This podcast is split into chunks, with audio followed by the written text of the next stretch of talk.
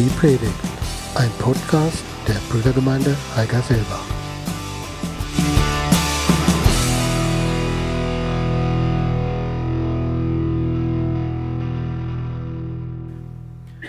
Heute ist der vierte Teil ähm, einer Predigtreihe zum Thema ähm, des wichtigsten Gebots, was Jesus ähm, geboten hat. Du sollst den Herrn, deinen Gott lieben von ganzem Herzen, von ganzer Seele, mit ganzem Verstand und mit aller Kraft. Und aus verschiedenen Gründen ähm, ist dieser letzte Teil jetzt nochmal aufgeteilt. Das hat auch, glaube ich, bei anderen Mehrteilen schon mal Tradition, dass man da nochmal einen Teil dranhängt. Ich hoffe, ihr könnt damit leben, das nächste Mal nochmal zu ertragen. Ähm, mir kommt es zugute, weil ich immer mit der Zeit ein Problem habe und ich hoffe, wir kommen heute entspannt um 12 Uhr hier raus. Und ähm, der Nachteil ist, es wird nicht ganz fertig sein. Und deswegen bitte ich euch auch da um Nachsicht. Richtig rund wird es nächste Woche und deswegen meine herzliche Einladung, dann vielleicht doch nochmal zu kommen. Gott lieben von ganzem Herzen hat mit Barmherzigkeit zu tun. Da steckt das Wort schon drin. Herz, Barmherzigkeit. Es bedeutet, dass uns die Dinge im Herzen berühren, die auch Jesus im Herzen berühren. Gott lieben mit ganzer Seele bedeutet, staunen zu lernen über Gott und über das, was er gemacht hat.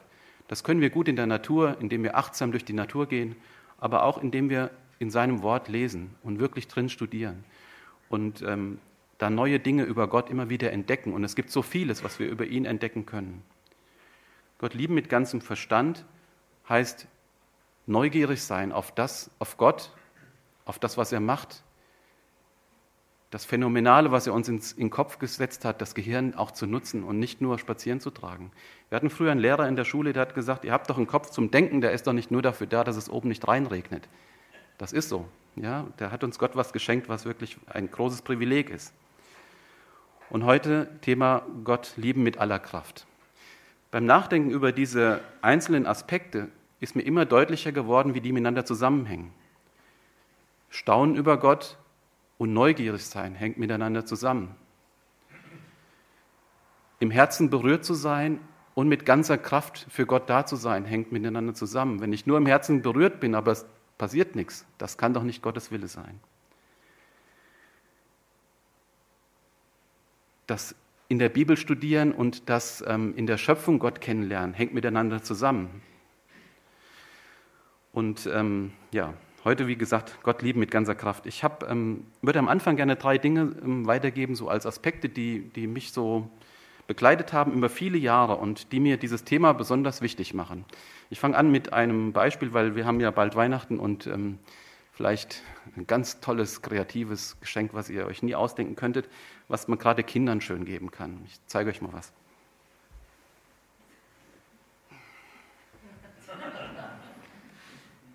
Das ist ein Teddybär, genau.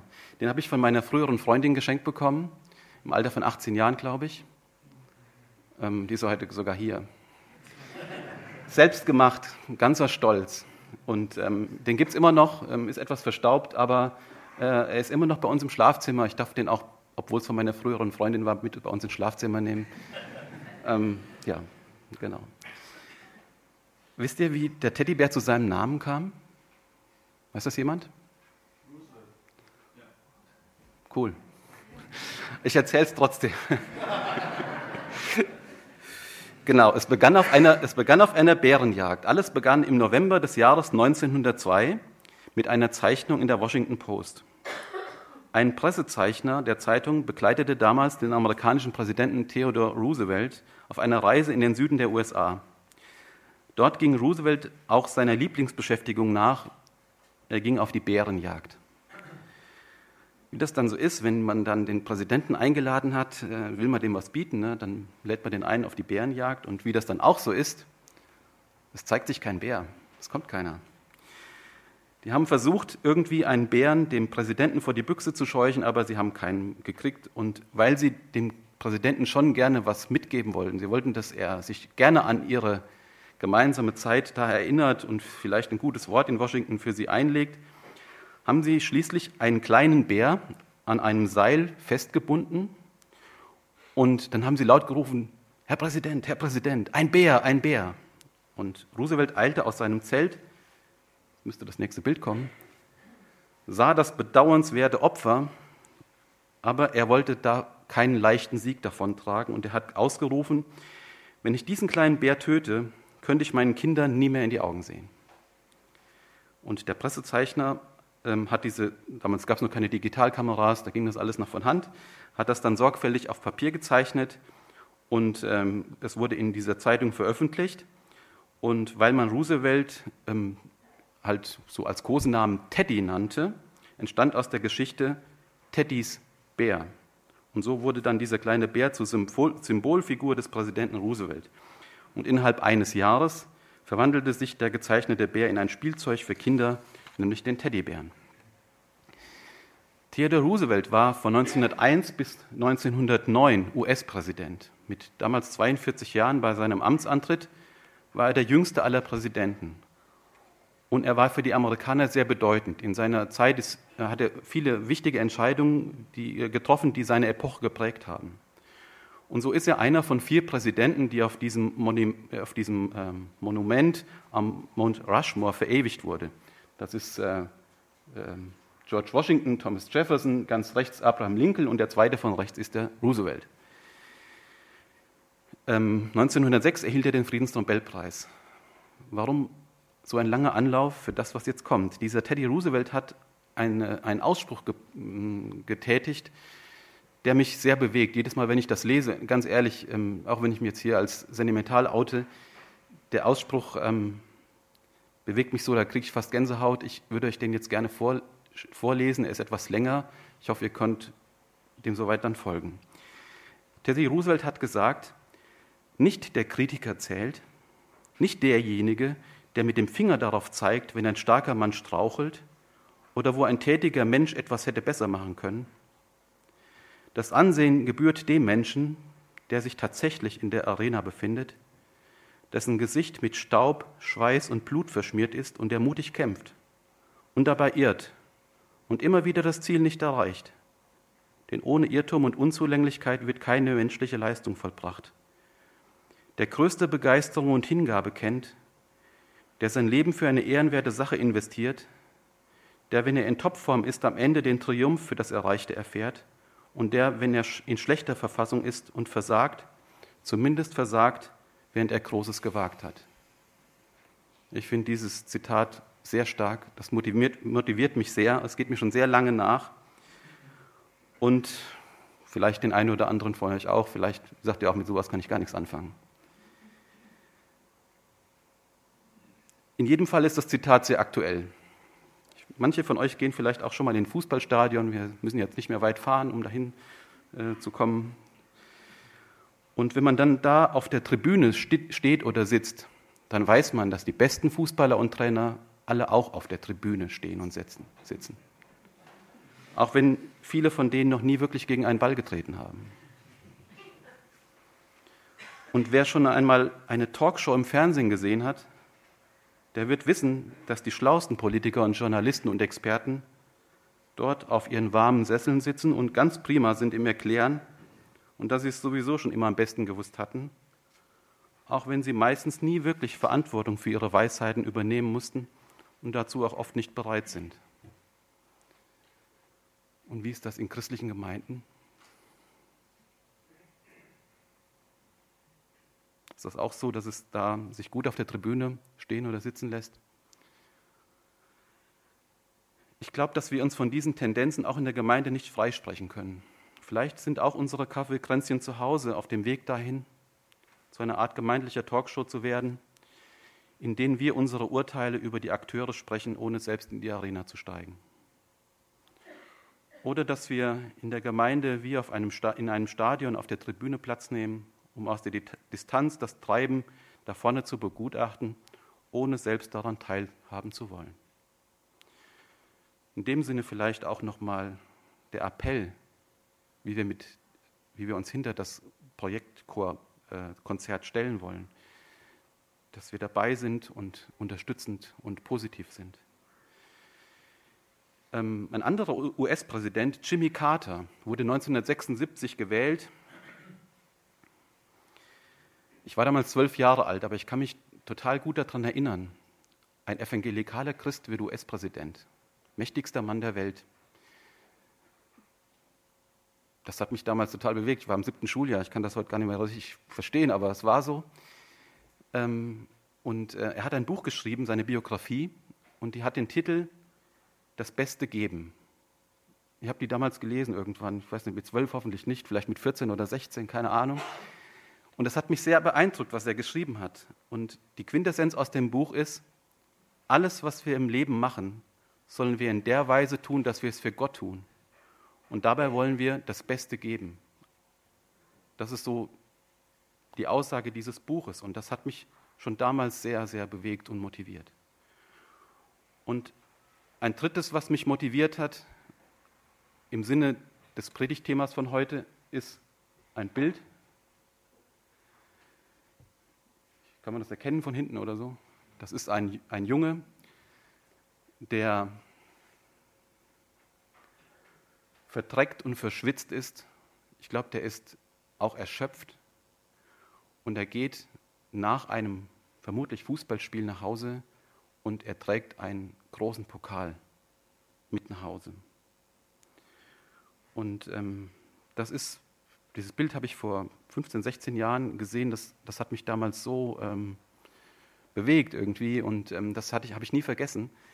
Und ähm, das wünsche ich mir für mein Leben, dass ich, wenn ich abends ins Bett falle oder wenn ich irgendwann das Leben, wenn mein Leben hier zu Ende geht, dass ich im Rückblick sagen kann, ich bin verdreckt und verschwitzt und auch erschöpft. Aber ich habe das Beste für meinen Herrn gegeben. Nicht, um da irgendwie Pluspunkte zu sammeln, sondern einfach aus der Liebe heraus ihm gegenüber. Und wer mit den Bildern so nichts anfangen kann, dem würde ich gerne einen Text vorlesen aus der Bibel, der das auch umschreibt. Und ähm, das hat Paulus an die Philipper geschrieben. Und das lese ich uns mal vor. Das steht in Philippa 3 von Vers 9b. Philippa 3 von Vers 9b. Da schreibt Paulus, ich suche keine eigene Gerechtigkeit mehr, die ich mir aufgrund menschlicher Leistungen zurechnen könnte. Ich kenne nur eine Gerechtigkeit, die Gott mir schenkt durch das Vertrauen auf Christus. Ich möchte nur eins, ihn immer besser erkennen, die Kraft seiner Auferstehung erfahren und auch an seinem Leiden teilhaben. Ich will ihm auch gerne im Sterben ähnlich werden, wenn ich nur bei der Auferstehung aus der Mitte der Toten heraus dabei sein darf. Dieses Ziel habe ich noch nicht erreicht. Ich bin noch nicht vollendet. Ich jage ihm aber nach und ich möchte es gerne ergreifen, nachdem ich von Christus ergriffen worden bin. Liebe Brüder, ich bilde mir nicht ein, das Ziel schon erreicht zu haben. Eins aber tue ich, ich vergesse, was hinter mir liegt und ich strecke mich aus nach dem, was da vorne ist. Und ich verfolge nur das eine Ziel, den hohen Siegespreis der himmlischen Berufung zu bekommen, die Gott durch Christus an mich hat ergehen lassen. Ich verfolge nur das eine Ziel, den hohen Siegespreis der himmlischen Berufung zu bekommen, die Gott durch Jesus Christus an mich hat ergehen lassen. Vielleicht spricht so ein Bild eher die Jungs an, vielleicht keine Ahnung, was Frauen anspricht, aber, aber wenn ihr diesen Text lest, dann denkt vielleicht an das Bild und ähm, ja, dass wir diesen, dass wir da, daran, dass wir danach streben, diesen Pokal mit nach Hause mit in den Himmel zu nehmen. Für Gott arbeiten, für Gott arbeiten mit ganzer Kraft. Ich glaube, dass Arbeit für Gott sich nicht auf das reduziert, was man in der Gemeinde auf der Bühne oder auf der Kanzel sieht oder zu hören bekommt. Und Arbeit für Gott reduziert sich überhaupt nicht auf Gemeindetätigkeit an sich. Arbeit für Gott ist sehr vielfältig und passiert ganz oft im Verborgenen. Und es geht ganz oft einher mit ganz praktischer Arbeit, mit Hilfen, bei denen auch körperlicher Einsatz erforderlich ist. Das kann beim Bau des Gemeindehauses passieren, das kann bei diakonischen Diensten im Dorf passieren, bei Freundschaftsdiensten unseren Nachbarn gegenüber, vielleicht bei der Betreuung von Flüchtlingen, was auch immer. Ganz praktische Dinge. Das ist Arbeit für Gott, das ist Gott lieben mit, mit ganzer Kraft. Ähm, diese diese ähm, Aspekte, das Buch von Jimmy Carter, das Beste geben, oder dass, dass man einfach in die Arena geht, wie der Roosevelt das gesagt hat, und da seinen Schweiß und auch immer äh, vielleicht Blut und Tränen auch ähm, gibt, das ganze Leben ähm, für Gott herzugeben, als einen Gottesdienst im wahrsten Sinne des Wortes. Den Vers kennen wir viele von uns, der steht in Römer 12, Vers 1, der beschreibt das auch. Brüder und Schwestern, weil Gott so viel Erbarmen mit euch gehabt hat, bitte und ermahne ich euch, stellt euer ganzes Leben Gott zur Verfügung. Bringt euch Gott als lebendiges Opfer dar, ein Opfer völliger Hingabe, an dem er Freude hat. Das ist für euch der vernunftgemäße Gottesdienst. In dem Vers wird auch die Motivation deutlich, ne, weil, weil er so viel Erbarmen mit uns gehabt hat. Deshalb und nicht um Fleißpunkte zu sammeln, sollen wir unser ganzes Leben Gott zur Verfügung stellen. Ähm, wenn wir das Alte Testament lesen, da ähm, wurden in den Gottesdiensten viele Opfer gebracht. Und da wurden Tiere oder was auch immer verbrannt und dieser Geruch, der dann von dem Opfer aufstieg, das war oder sollte ein Wohlgeruch für Gott sein. Und ich glaube, wenn wir unser, unsere ganze Kraft in diesem Sinne für Gott einsetzen, dann kann auch der Schweiß, den wir dabei verströmen, ein Wohlgeruch für Gott sein. Auch wenn unser Nachbar das nicht unbedingt so empfinden mag, aber ich glaube, das kommt bei Gott ganz anders an.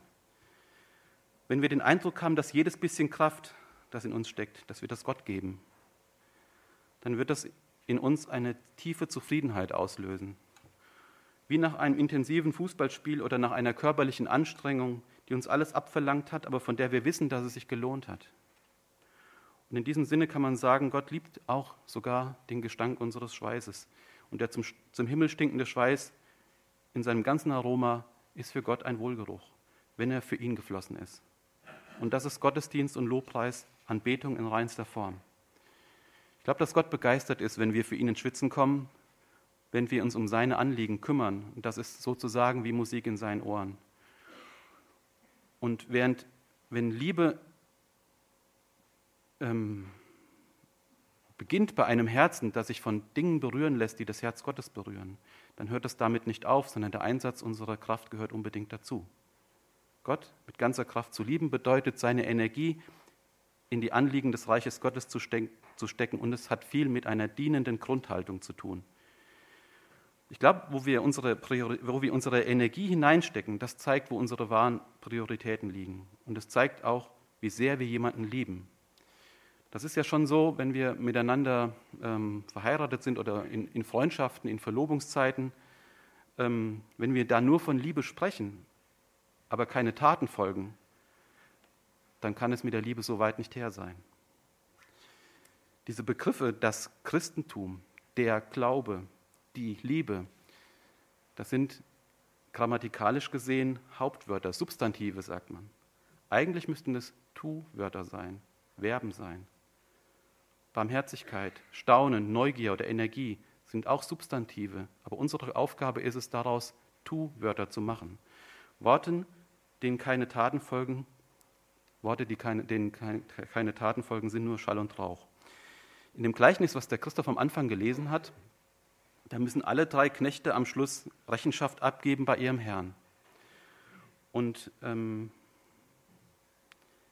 wenn du das aufmerksam liest, wie der Herr dann reagiert, dann ist das schon auch ein Indiz dafür, wie Gott mal, wenn wir ihm gegenüberstehen nach unserem Leben, was er auch zu uns sagt. Er wird am Ende nicht sagen, gut gesagt, mein guter und treuer Knecht, sondern der Herr in dem Gleichnis, und das wird bei Gott nicht anders sein, hat gesagt, gut gemacht, mein guter und treuer Knecht. Gott wird nicht belohnen, was wir wissen, wird auch nicht belohnen, was wir sagen, sondern er belohnt unseren Einsatz, den Einsatz unserer Energie. Und so können wir Kalorien für das Reich Gottes verbrennen und jede Kalorie, die wir für das Reich Gottes verbrannt haben, bringt in der Ewigkeit Zinsen und Zinseszinsen. Und was noch gut ist, sie erfüllt die Leere der Seele mit purer Freude. Es gibt so einen Spruch im Sport auch, auf die Plätze, fertig, los. Ähm, Vielleicht kann man den ins Geistliche übertragen, aber ich glaube, dass wir dann ein Problem haben. Denn wann sind wir eigentlich in der richtigen Position? Wann sind wir fertig genug, um endlich starten zu können? Ich glaube, wahrscheinlich nie. In unserer Arbeit für Gott müsste die Reihenfolge verändert werden. Wir müssten sagen, los, fertig, auf die Plätze.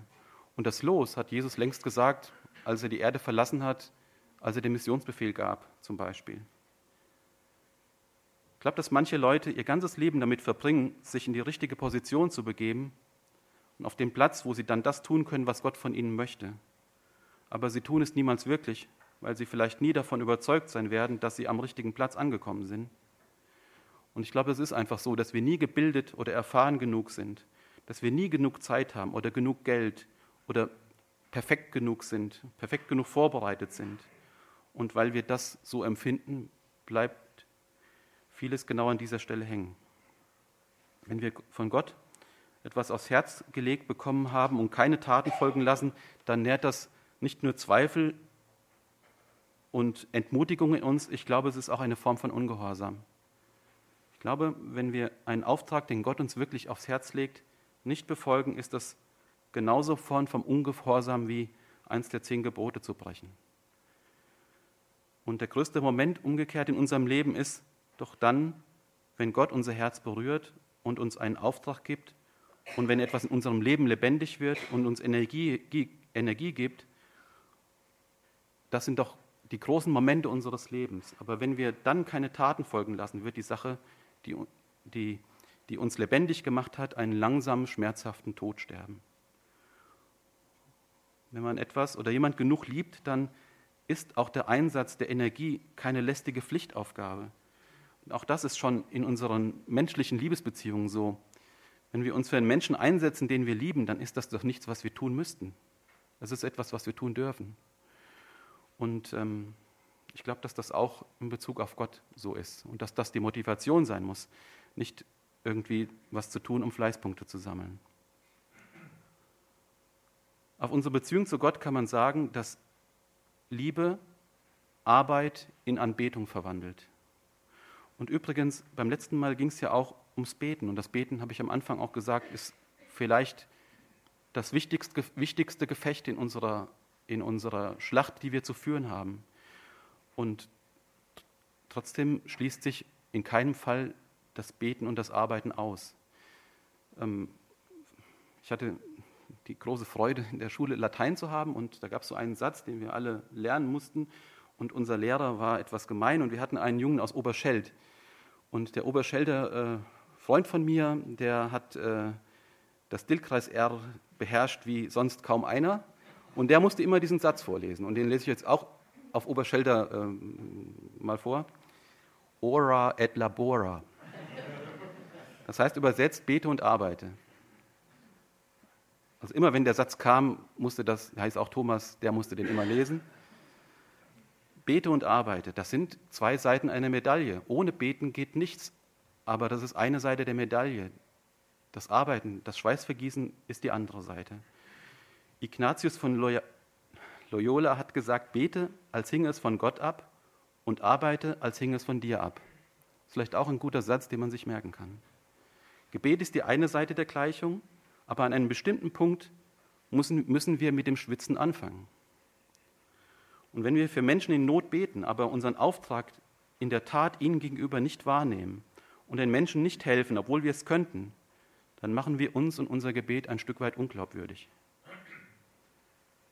Für Gott zu arbeiten, Gott zu dienen, Gottes Dienst äh, zu halten, all das kann oder wird mit Schweiß zu tun haben, aber auch Ausdauer erfordern.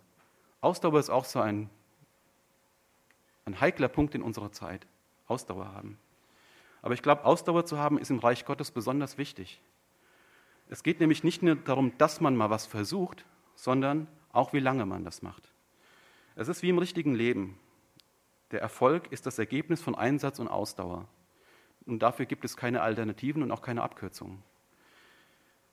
Das ist im Sport so, das ist in der Schule so und das ist auf der Arbeit so.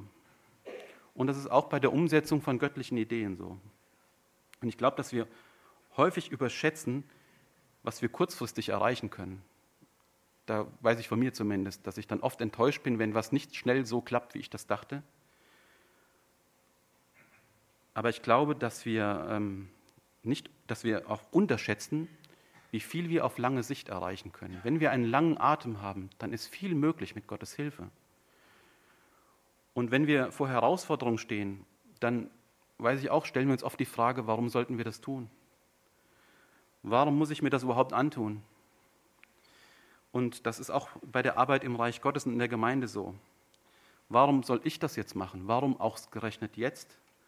Warum überhaupt? Gibt es da nicht andere? Und was auch immer wir an Fragen stellen. Wir können uns aber auch herausfordern lassen, die Frage mal umzukehren. Wenn Gott uns wirklich was aufs Herz legt, dann lasst uns doch mal fragen, warum nicht ich? Warum nicht wir? Warum nicht jetzt? Ich glaube, wenn wir die Frage so rumstellen, dann wird es zu einer inspirierenden Herausforderung. Und ähm, warum sollten wir es nicht wagen zu tun, was Gott uns aufs Herz gelegt hat? Und nicht nach Entschuldigungen suchen, etwas nicht zu tun. Und dabei geht es nicht um Aktionismus, um jeden Preis. Es ist wichtig, dass wir Gottes Willen erkennen, im Gebet, vielleicht auch im Fasten. Gestern ein ganz toller Tag in dieser Richtung. Dass wir unsere Position auf der Mauer beziehen, auf dem Wachturm beziehen und uns von Gott den Blick weiten lassen. Aber wenn Gott unser Herz dann berührt, dann gilt los, fertig, auf die Plätze. Und es wäre jammerschade, wenn uns Gott etwas aufs Herz legt und wir die Sache so lange liegen lassen und vor uns herschieben, bis sich irgendwann der Staub des Ungehorsams darauf gelegt hat und die Sache ist vergessen. Wir erleben das alle, da wird es euch ähnlich gehen wie mir, dass trotzdem uns immer wieder was abhält, das zu tun, von dem wir wissen, dass es eigentlich richtig ist. Vielleicht ist es die Angst, das Falsche zu tun. Dann machen wir lieber nichts als das Falsche. Wir haben oft so viel Angst, das Falsche zu tun, dass wir niemals das Richtige tun. Und ähm, diese Einstellung ist, glaube ich, falsch.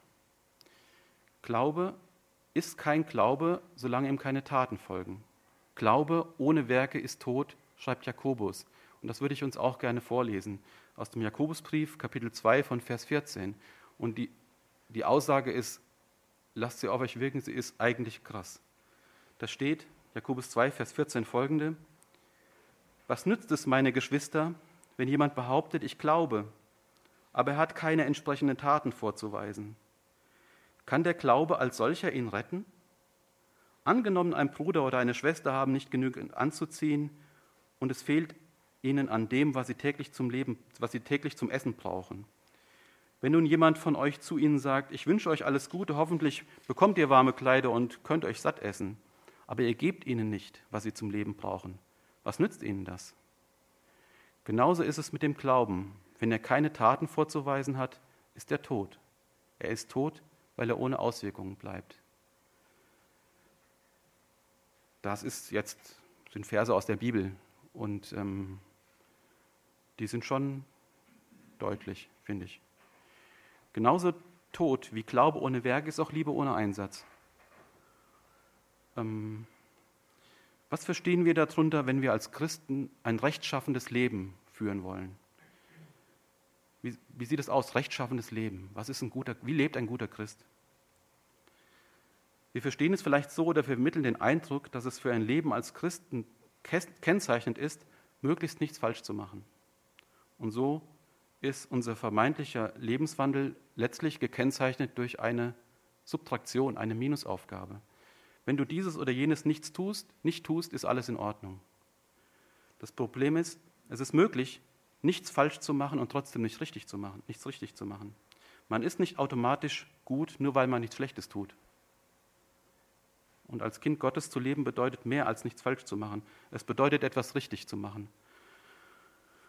Ich glaube nicht, dass es Gottes ganzer Plan ist oder seine Idealvorstellung von unserem Leben ist, dass wir nichts falsch machen, nur nichts falsch machen und so irgendwie das Leben rumbringen bis zum Tod. Gottes Ziel mit uns ist mehr als die Abwesenheit von Sünde. Wenn wir ähm, als Eltern unsere Kinder beobachten und die Kinder ähm, stehen vor einer Entscheidung und sie entscheiden sich nicht falsch, dann freuen wir uns darüber. Aber viel größer ist doch unsere Freude über unsere Kinder, wenn sie mit Hingabe und mit Freude den Zielen folgen, die Gott ihnen ins Leben schenkt. Und unsere unser Bestreben ist es doch, dass sie das Potenzial ausschöpfen, das Gott ihnen geschenkt hat. Und das ist auch Gottes Wunsch für jeden von uns. Er hat uns mit Gaben und mit Talenten beschenkt. Was wir damit anstellen, ist unser Geschenk an ihn. Er hat uns beschenkt und wir dürfen ihn aus Dankbarkeit zurückgeben. Um es nochmal mit nochmal vielleicht von der anderen Seite zu erklären. Es gibt zwei Arten von Sünden. Die Tatsünden, wenn wir etwas tun, was wir nicht hätten tun sollen, wenn wir ein Verbot übertreten. Das ist Sünde, ohne Zweifel. Aber darauf sind wir sehr konzentriert, auf diese Art von Sünde. Vielleicht so sehr, dass wir die andere Art von Sünden etwas aus den Augen verloren haben, nämlich die Unterlassungssünde. Alle Dinge, die wir für die Sache Jesu beinahe gemacht hätten, die wir hätten machen können, die wir hätten machen sollen, aber nicht getan haben, das ist auch Sünde. In dem Gleichnis, was der Christoph am Anfang gelesen hat, von den Dienern, die von ihrem Herrn unterschiedliche Talente anvertraut bekommen haben und sie für ihn einsetzen sollen, da gibt es zwei Diener, die haben die Talente eingesetzt und vermehrt. Und sie wurden dafür von ihrem Herrn geehrt und gelobt. Und ein dritter Diener hat seine Talente vergraben. Hatte ja nur eins. Und er hat in der Zeit, die er zur Verfügung hatte, immerhin das Kapital erhalten. In Zeiten wie diesen, wo es ja auch keine Zinsen mehr gibt, ist das ja schon mal was. Er hat nichts investiert und er hat nichts gewonnen. Er hat auch nichts verloren. Ein Ergebnis plus minus null. Wir würden sagen, naja, immerhin. Und die Bewertung, die Jesus gibt oder die der Herr in dem Gleichnis gibt, die ist krass, brutal, würden wir sagen. Er nannte ihn einen bösen und faulen Knecht. Was können wir lernen? Das größte Risiko im Reich Gottes kann es auch schon mal sein, kein Risiko eingehen zu wollen.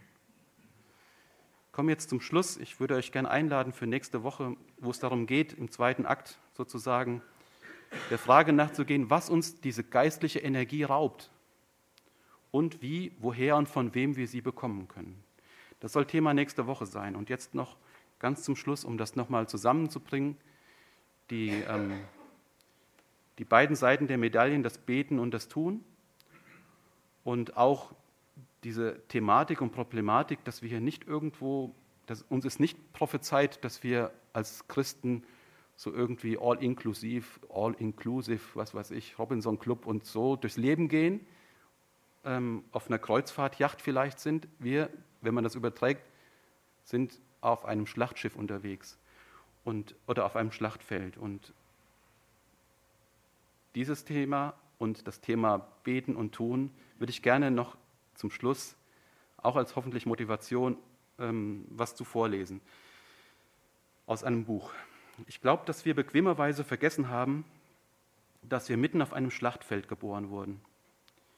Die kosmische Schlacht zwischen Gut und Böse tobt ständig um uns herum. Doch wir leben, als wären es Friedenszeiten. Vor 2000 Jahren zog Jesus die Truppen zusammen, blies zum Angriff und rief zu den geistlichen Waffen. Wie stürzen wir uns in den Kampf? Es beginnt damit, dass wir auf die Knie gehen. Beim Beten stürzen wir uns in den Kampf mit dem Feind. Es ist geistliche Kriegsführung. Fürbitte versetzt uns von den Seitenlinien an die Front, ohne dass wir uns bewegen müssen. Und hier entscheidet sich die Schlacht. Gebet bewirkt den Unterschied, ob wir für Gott kämpfen oder ob Gott für uns kämpft. Aber wir können uns nicht nur auf die Knie fallen lassen, wir müssen auch Schritte gehen, Position beziehen. Tun wir das, wissen wir nie, was Gott als nächstes tun wird. Ich würde gerne mit uns beten. Lass uns dazu nochmal aufstehen.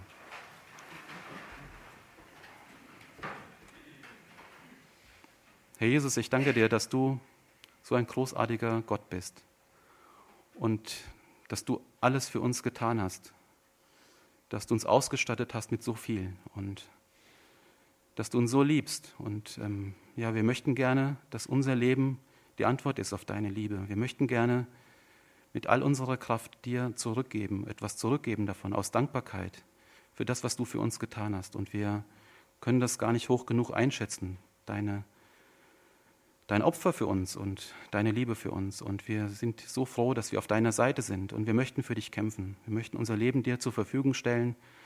Und das soll unser Leben bestimmen. Das soll die Maxime unseres Lebens sein, dass wir einmal bei dir sind und ähm, dass du uns auch sagst, dass wir es gut gemacht haben. Segne du uns dabei. Wir brauchen deine Hilfe, deine Kraft dafür jeden Tag neu. Bitte begleite du uns in dieser kommenden Woche. Du weißt auch alle Prüfungen, alle schweren Dinge, die vor uns stehen. Du weißt, dass viele von uns herausgefordert sind in unterschiedlicher Art und Weise. Sei bei jedem und segne du. Amen.